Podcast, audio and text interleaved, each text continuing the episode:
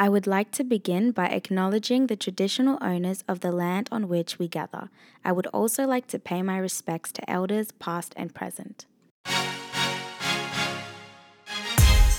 My name is Princess Kanya, aka PK the Baddest, and you are listening to Kiki with Kanya.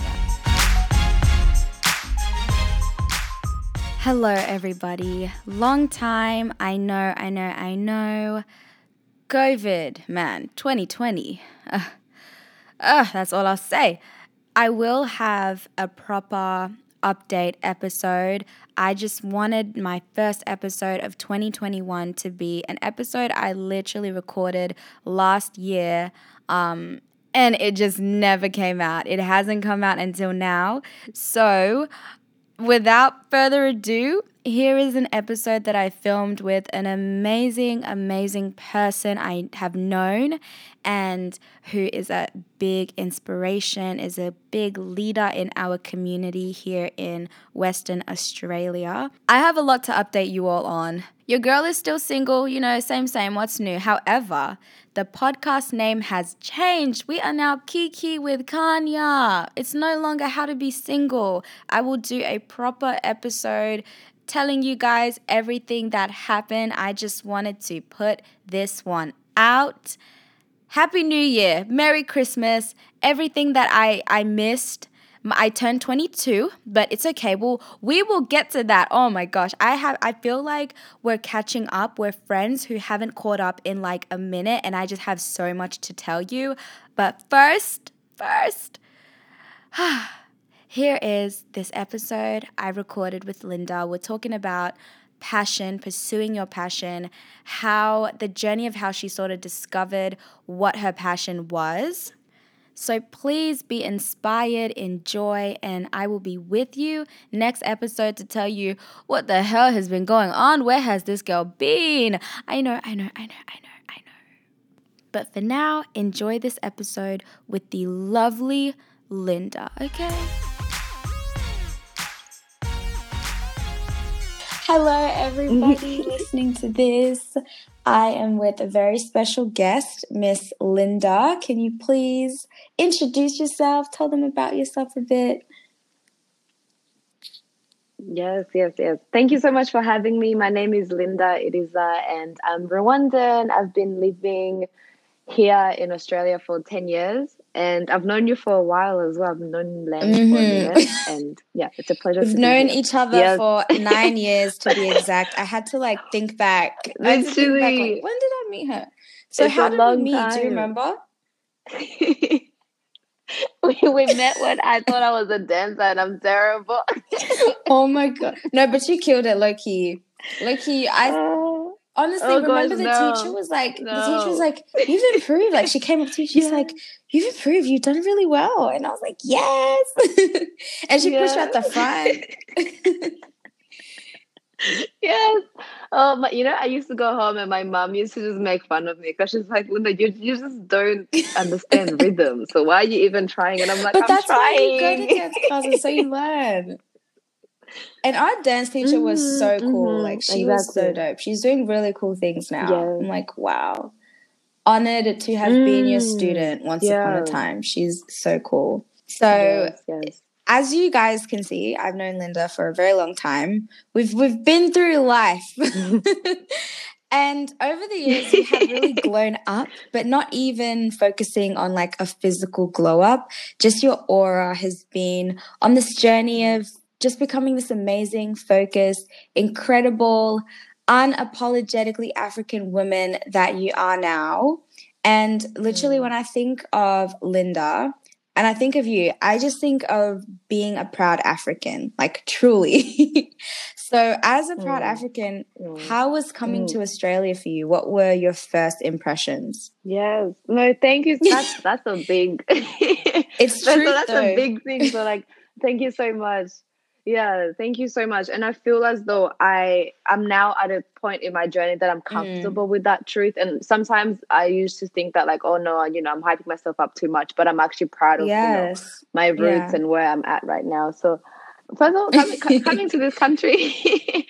So I thought, because you know, back home, I used to think that it was only Africa that existed and I thought it was just Africa. And that's when it. I saw white people for the first time, I was like, what? I was like, where am I? I was like, what's happening? The simulation is broken. What's happening?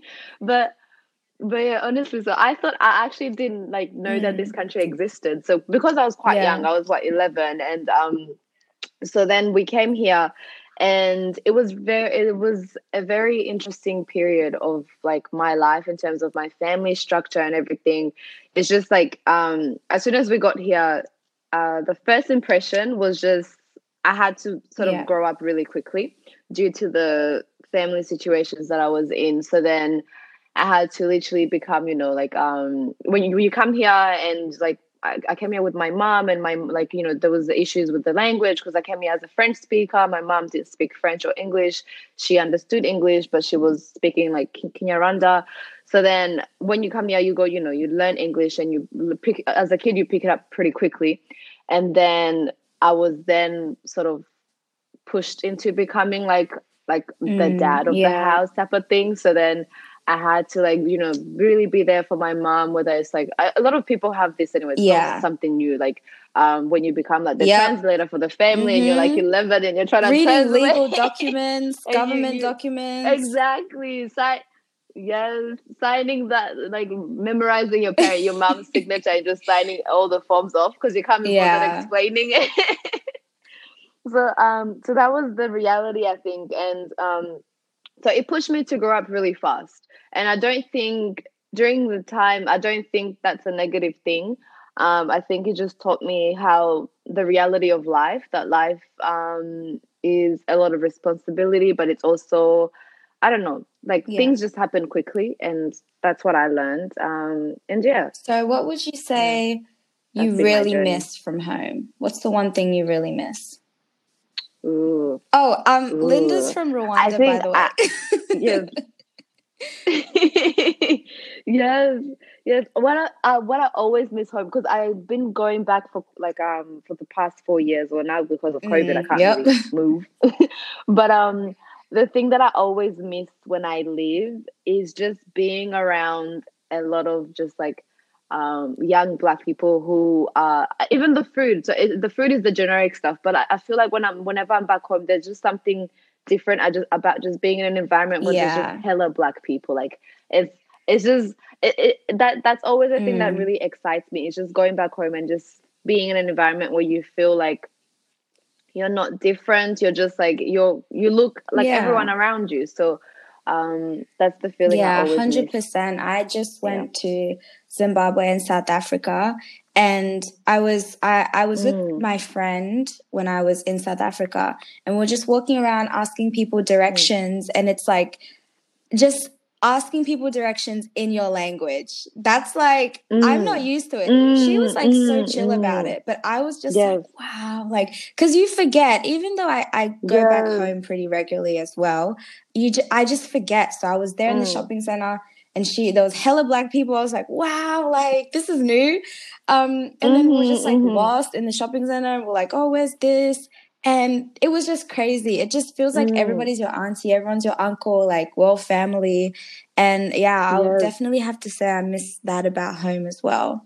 What has been your journey of self-love and cultural appreciation looked like? Ooh, yes. I think it's been a beautiful journey. Because for me, I was born in like a household, even though, you know, there was a lot of things that were just toxic or whatever. But the thing that I'm really grateful for in terms of my family is that they've taught me to be this really, really proud Rwandan woman, but also being a really proud just African woman. Because when you look at the history of my family, a lot of like my family actually was born in neighboring countries. So some of my dad's side of the family, they were born in Congo. My mom's side of the family, they were born in Uganda. I mean, they lived in Uganda. So then it just, they've taught me to, yes, love that I'm Rwandan, but also understand that our history goes all throughout East Africa, all throughout the Bantu region, all throughout the whole entire continent. So that's what's been really exciting. From a young age, I've always been taught to be proud of that. And then now I'm at a level where I'm actually actioning what I am proud of. It's not just saying like I am this amazing, proud Rwandan woman, but I'm also doing things for the community that I say that I'm part of and proud of. So yeah, that's the journey that it came from being really glad to be this Black person to now. 100%. And I definitely can say I've seen you grow in person, but mostly on social media because we don't really see each other that much. And honestly, posting about your journey has really encouraged me as well. And years ago, this was like a while back, you just posted a photo of yourself and you said something about loving your brown skin. Sorry, my dad is just waving at me. He's going to work. So you posted about loving your brown skin, and then you also had like other pictures of these different Black women. And I was like, damn, like these women kind of look like me. I like my brown skin too. And it's like very early on, like there weren't many people just posting photos of Black women who weren't like celebrities. You know what I mean? I think it was like one of those photos you find on Pinterest and it's like just beautiful Black women that are just killing it, doing their own thing. And I was like, damn, like that's so true. And from there, like literally from you posting more and more about this, I was starting to see more people that looked like me that I could relate to through just seeing your stories or like your Instagram posts. And I really also learned to embrace my own skin as well, just from literally your Instagram post, which is like crazy. And yeah, like your glow up journey has really like inspired a lot of people. I don't know if many people tell you this, but I just don't know. I've kind of seen, I've seen more African girls embrace their Africanness like around the same time as you. Yeah, I feel like we're all feeding off of each other in a way, if you get what I mean. Yeah. 100%, because it's all literally that's amazing because everything is, it just depends on like, it's all just energy, I guess. Like once someone is doing something, like it brings up some sort of thought in your mind as well. And that's what I've also been learning is that there's been a lot of, because of the environment I grew up in, taught me to sort of embrace things. And then even on I post too much on my Instagram story, but I love it. I'm there like 24/7 as if it's like a full-time job. But the thing is that like from day one I've always thought of like platforms like that. I don't know, it just happened naturally. It was just like, okay, I need to, if I see something that I find really beautiful and striking and something that has really brought a lot of joy to me but also has taught me something, I always feel the need to like post it. Even if it's just like a photo of like a plate looking nice and interesting. And like, I was just like, yes, I like this. I'm going to like reshare it. So sometimes I really love how I've also seen sort of that trend where people now no longer really care about this curation of like only posting specific things. It's now people are embracing more of saying, I'm just going to post whatever I see that makes me happy 100%. And I support. I love your posts. They're so random. Like you have a post of a plant, but then you also have like random, really beautiful pictures of yourself too. And I'm like, damn, this is a nice plant, and her face is nice too. but range, literally. But besides encouraging us to all embrace our beauty, you have also really been one of the people at the forefront of creating space for creative Africans here in Western Australia. And I just wanted you to talk about some of the projects that you've been a part of that promote African creativity. So let's start with Elsie Threads. When you came out with this clothing line with Ceci, like way back, I was like, wow, this is so exciting. Like it was exciting because it was when wearing traditional wear started becoming a bit more trendy, not as trendy as it is now, but it was just starting to be like, oh, you know, might wear a cute little kente piece here and there, you know? And I was really excited for that. So please talk about how that all started. Yes. No, Elsie is literally like our baby. So myself, so I went to high school with Ceci, and we actually we wanted to be pilots, me and her. So then we were in high school from the like year 8 all the way to year 12, and then she had to move back to Abuja in Nigeria. And then the year she moved back, which was, I think I graduated in, we graduated in 2015, and she moved back in 2015 as well, after graduation. So then I was saying, hey, you're there, I'm here, what can we do together? Like, I love African prints, and you're in like West Africa, so it's perfect because that's where the best, you know, comes from, especially with African prints. They get printed there, everything. So then we were like saying, okay, let's do this. And all of us were quite young. Like, I think, what age? Yeah, like 18 or 19. I don't know. Yeah, exactly. So then we just did it out of the blue. We're like, okay, we're just going to design, like, some of the pieces were not perfect because we were just starting out. So we had an amazing tailor who was based in Abuja, and me and Ceci will design the things together and pick up the materials, and then our tailor will make it for us and then ship it here, and then we'll start, like, you know, branding it, advertising it. And it was really just, for me, it was a lot more about not the clothes itself, but it was just like a celebration of sort of like our cultures, supporting the industry in general, and also getting like a lot of young Black women together, because that's what was really special, is that when we brought the clothes here, we had the little small events and the photo shoots. That was the fun part for me. It was just the photo shoots, yeah, like really pushing this like, you know, Black, like pro Black is beautiful sort of vibe, and really bringing it to here in Perth, where you usually see it over East or in other countries like in America and stuff, but we didn't really have our own thing here. Yeah, and that's how it started. That was a really beautiful journey, and I think it's on pause now, but like you never know, it might come back, because the goal for us was to actually turn it into a brand that sells on behalf of other brands that are based in Africa, that are owned by young people. Yeah, so that was the goal, like and then that's why we started off as making our own thing, because we wanted to build our sort of platform and then eventually reach out to other young designers who are killing it in the continent but can't get the clothes out of the like it's kind of hard to get the sort of the Australia sort of Asia market. Nah, that's so honestly that it's on the way. That's such a cool idea, for real. Yes.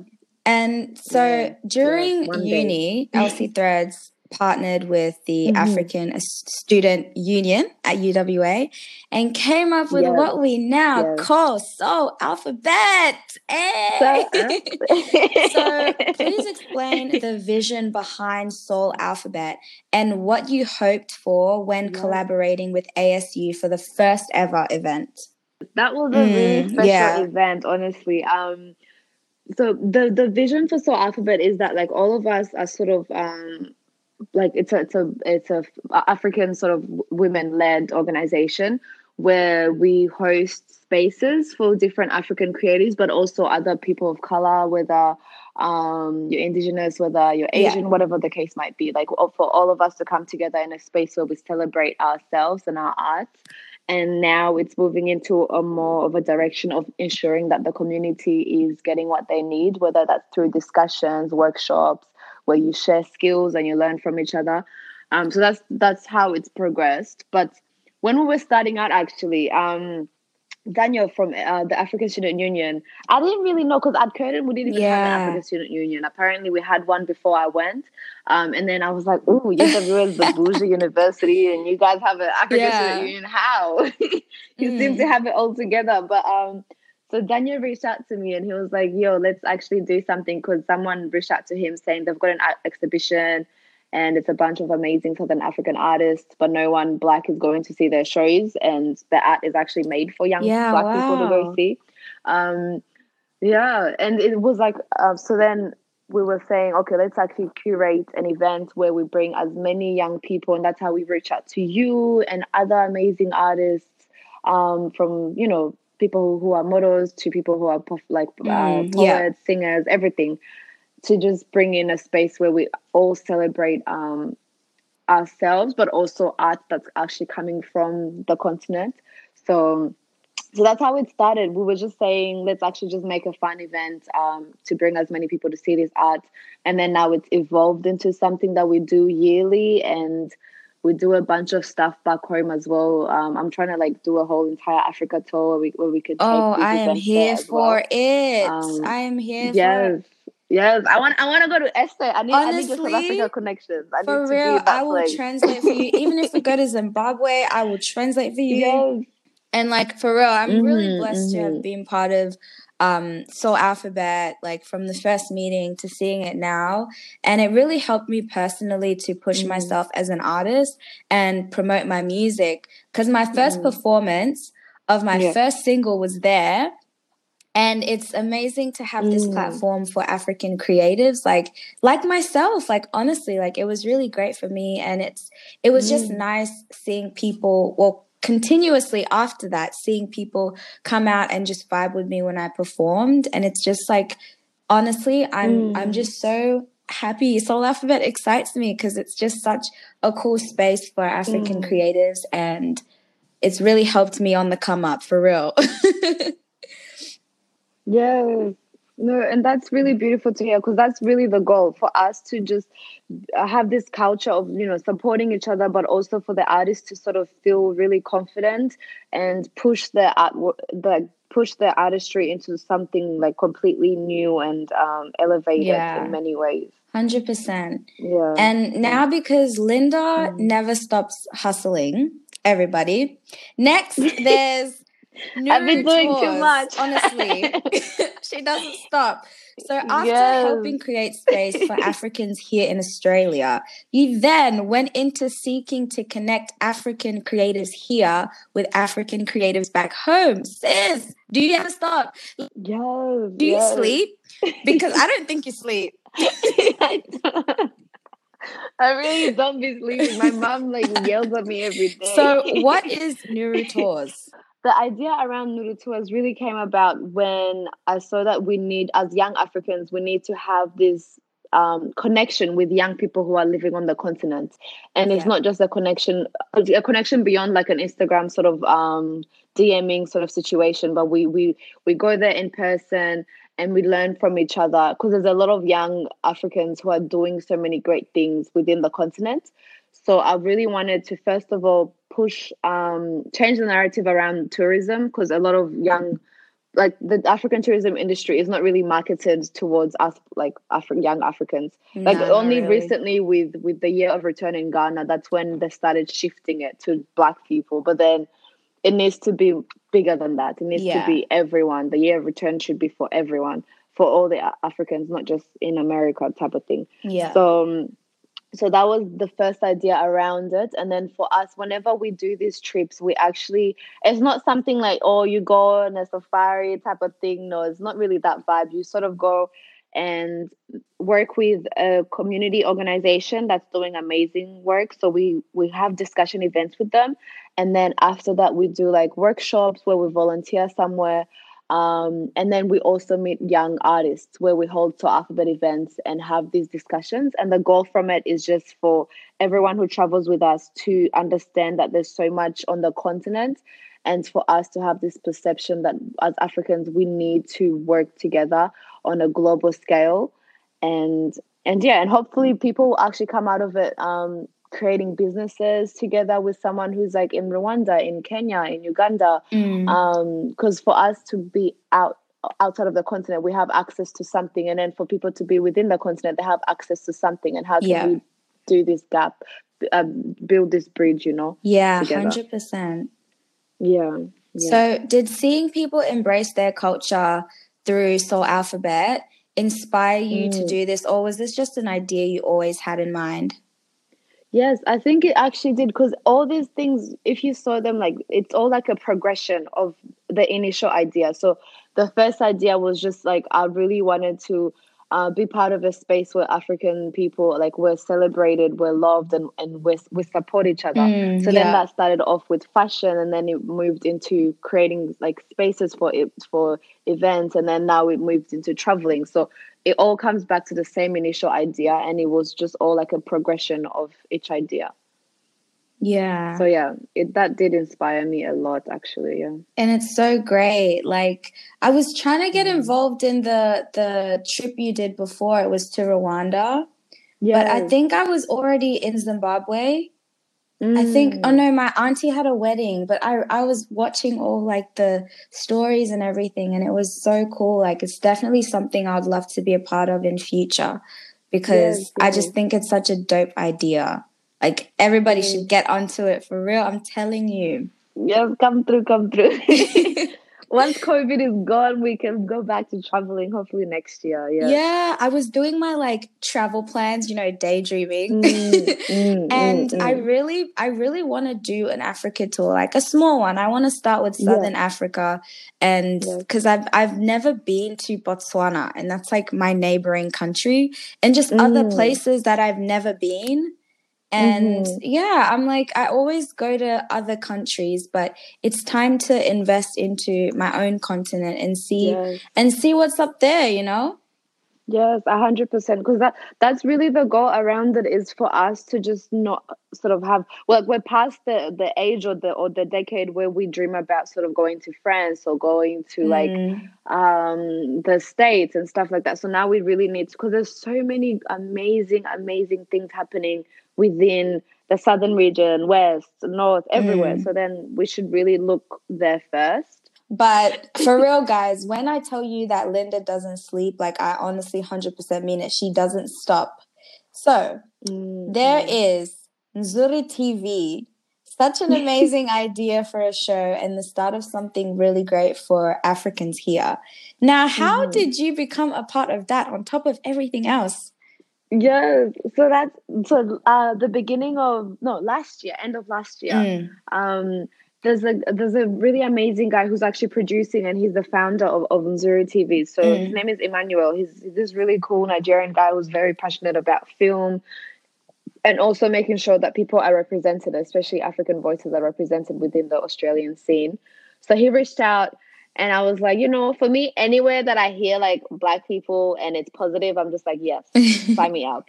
So I said yes, and we just finished actually filming the first season, and it's been really fun, because I'm not much of like, I like to talk, but I don't really like to talk in front of like cameras type of thing. So it's been challenging as well, because I'm always down for things that are for the community, but also that are challenging to me. So really stepping out of my comfort zone. Yeah. So it's been really amazing, and the work that he's really trying to push and do is incredible. So it's all about making sure that within the film industry, whether it's with TV shows to short films to YouTube series, there's a lot of Black voices who live in Australia being heard. And we haven't even talked about everything, guys. Like, this isn't even everything this girl does. Where does dating fit into your life? No way. It'd be like that. It really is. For me, I find the idea of dating really beautiful. Like, I'm the type of person, I think I've grown. Before, I used to just be like, ew, like, I don't really want to be involved with anyone or anything. I just want to be me and focus on me, which is also really positive, because that's how, I guess, it's part of how I was raised, like in terms of my childhood and the experiences that I saw in terms of the relationships within my family members and things like that. So I never gravitated to the idea of finding someone or dating someone, because I've seen that things don't always work out when you don't have it together yourself. Yeah. So from a young age, that's always been my perspective. And then now I'm at a level where I'm just like, you know what, I'm working on myself, and I'm really happy with that.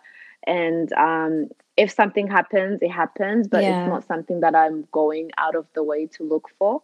But I find relationships really amazing. Like, I listen to relationship podcasts, I watch YouTube series, I do TV stuff. Because I just find the idea of people really loving each other, supporting each other, and celebrating each other really just beautiful. So I'm just like, yes. Yeah. 100%. So, but I'd be single. I've been single for a long time. Same. What are you talking about? Yes. So do you feel as though you can have both a relationship and your ambitions? Or do you kind of feel like one suffers in a way?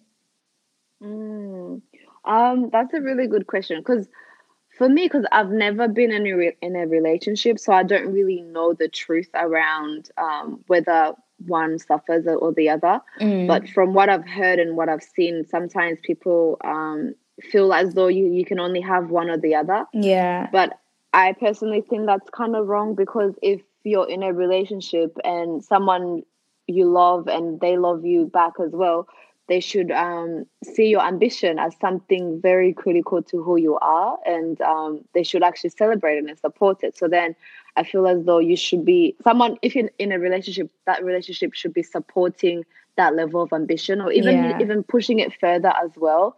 Yeah, that's how I see it, because it's similar to the relationship that I have with my mom. Me and my mom are very close, so like we have a very loving relationship, but it's also healthy because she's always pushing me to do more and think more, and also she thanks me for things that I'm doing. She's like, you know what, you're doing really great, you could also do this and that and that, and that's how I view relationships. I agree, because I feel like a lot of the times, like when you're in a relationship, you might feel as though this is now your everything, like this is now your life, and you're kind of forced to choose.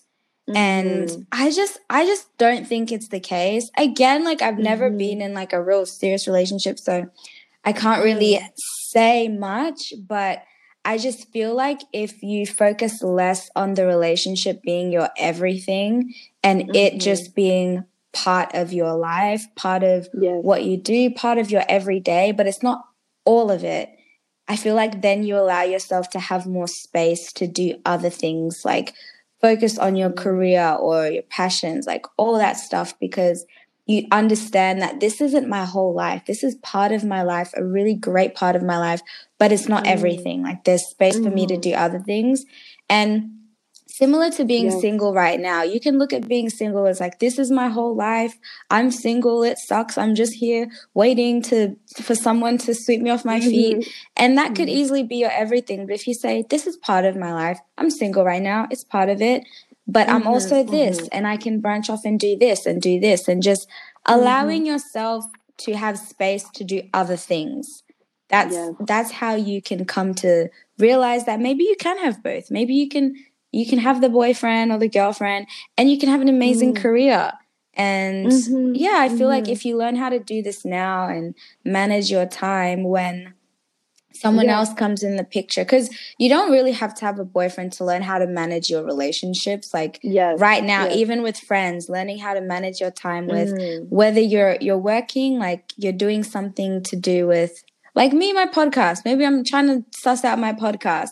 Allocate time for that, and then I'm like, okay, let me see this friend, let me invest in this, I haven't really invested in that in a while, and just being aware that you need to make space for different things in your life. I think that's a really healthy way to allow yourself to be free when you're in a relationship, and know that you can have this relationship and make it a priority, but you can also do what you're passionate about and make that a priority as well.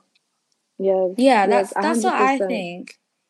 Honestly, that's all like that's really truthful, because that's what this year has taught me. Because in terms of, especially with friendships, I'm the type of person, like you said at the beginning, saying we're friends but we don't really see each other, and I have that exact same relationship with like even friends that I'm like close, like we're even neighbors, and I'm like, I will come to your house and see you. But you don't even see me in like 6 months. So then that's something that has this year has really taught me, is in terms of with my friendships, to actually understand the value of these friendships, that these are just not people that you just text like, hey, what's good? But it's people that you're investing your time in. And also like, I really think that's what this year has taught me, to understand that I need to be able to do the things that I love doing, but also my friends are part of the things that I love being around. So then 100%. I need to invest my time in those relationships and make sure that we're good and we're growing together. Everyone feels seen and heard and not left out. So what do you think is a misconception of being a busy woman who's making moves when it comes to dating? Damn, that's a hard question, because I think the misconception is that people think that you're doing it for the wrong reasons. They just think that, like, a lot of young people think that if you're doing a lot, it's negative. Like, they think you're either doing it for clout, or you're either doing it, people don't, I think it's just around just doing it for clout.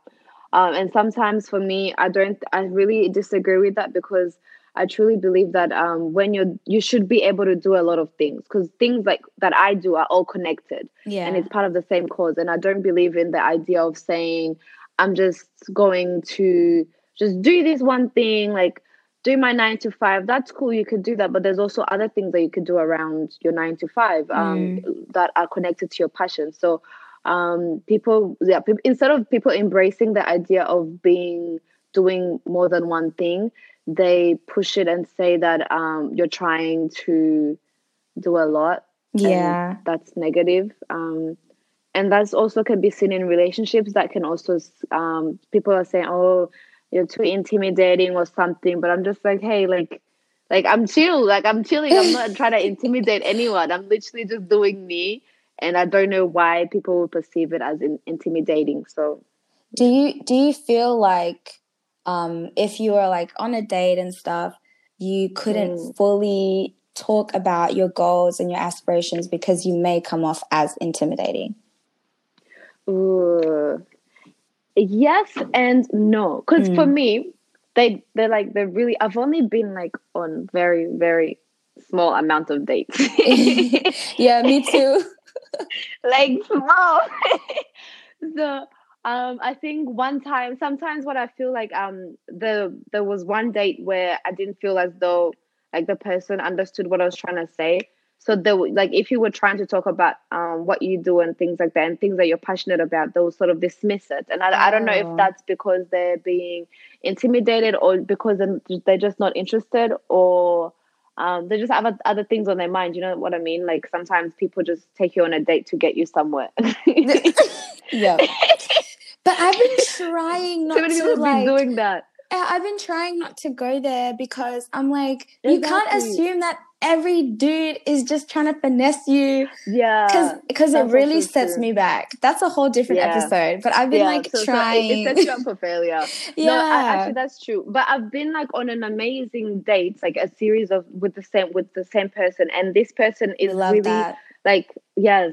He, like, I don't know, like he was amazing. And he, what I really loved about that date is because we were both very passionate about the things that we were doing, and we shared it in a space of, you know, saying like, well, this is what I do, this is what I love, and it's part of who I am. And that other person receiving that and sharing what they do and what they love. And then I felt that was really amazing because both of us were because that's really like being vulnerable in front of someone when you talk about the things that you love, like whether it's music, whether it's art. So that's something that's really part of you, and you're really being vulnerable with the next person and sharing like a really special part about your life. So I feel like, that's what I found. It depends on the person, because like you can't, like you just mentioned, you can't really paint the whole thing the same. So it depends on the person. That's what I'm working on right now. Yes, yes, me too. I've learned the hard way, so I'm like, oh. It takes time, but we're getting there. It does. And it all depends on the person. So what advice would you give to your younger self that had just arrived in Australia? What advice would you give to your younger self when being asked what you want to be when you grow up? Ooh. Damn, that's a hard question too. I think their advice would be, I think to me, it's actually very similar to the advice that my dad gave me, which was like, my dad has always told me, do whatever you want to do and we'll always be there to support you. Mm. And whether that works out, that's fine. If that doesn't work out, it's part of the journey. And I remember he actually told me that when I think I was trying to sign up for different stuff for uni when I was finishing off high school, you know, when you're selecting your course. Yeah. He was like, yes, even though if you want to do it, just do it. If you don't want to do it anymore, just tell us and we'll support you either way. So I think that's the same advice I'll tell my younger self. If I had heard that earlier at the age of 11 when I came here, that would have really helped me a lot. But also when I heard it at the age of 17, that also really helped me a lot in terms of how I view life. It's just that it's a journey, and do whatever you feel like you want to do. And if it works out, it works out. If it doesn't, you still have the support. The advice. Wow. Yeah. Well, thank you so much for chatting with me. It's always really nice speaking to you. Every time it's like, oh, I'm inspired. You too. Same. It's mutual. No, for real. Because sometimes I'm like, man, you need to chill. But then I'm like, nah, I'm not doing enough. Let me keep going. Yeah, no, do more. Don't ever feel like you're doing too much unless you're tired, like you physically can't do it. I am not tired. Yes, but if you're not tired, just keep doing more. Yeah, and it's great talking to people like you and just like really inspirational women in my life to just help encourage me to keep going. And I really hope that this episode has done that for you guys listening, because the last thing you want to do is give up on your dreams because of a situation you're in, because you might be single or because you might be in a relationship. Always do what you're passionate about, and just talking to you and just looking at your passion, starting from Elsie Threads of wanting unity amongst African people and wanting to like make Elsie Threads and create photo shoots where women could come together and just enjoy and be in each other's company, celebrating their just Africanness, and how that's grown into this and into Soul Alphabet and Nuru Tours and Nzuri TV and into what Elsie Threads will be in the future, all coming from that passion you had of just unity amongst Africans. And I really hope that this episode has encouraged you all to take whatever you're passionate about and just watch it grow regardless. Like just keep watching it grow, keep hustling, keep working, surround yourself with people that inspire you. Like Linda, you know, surround yourself with friends that encourage you to do whatever it is you're passionate about and push you, because even though we don't like hang out heaps, you're definitely like a friend that pushes me in a way to just keep like being better.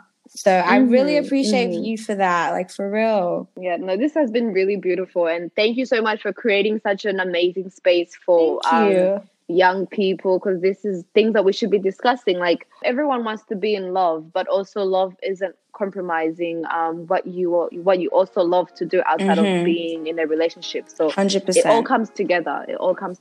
So yeah, thank you once again. Thank you for everybody listening to this. Thank you so much for listening to this episode of Kiki with Kanya. Make sure you follow me on my social media. It's PK the Baddest for literally everything. Remember, you are blessed to be a blessing, and I will Kiki with you next episode. Bye!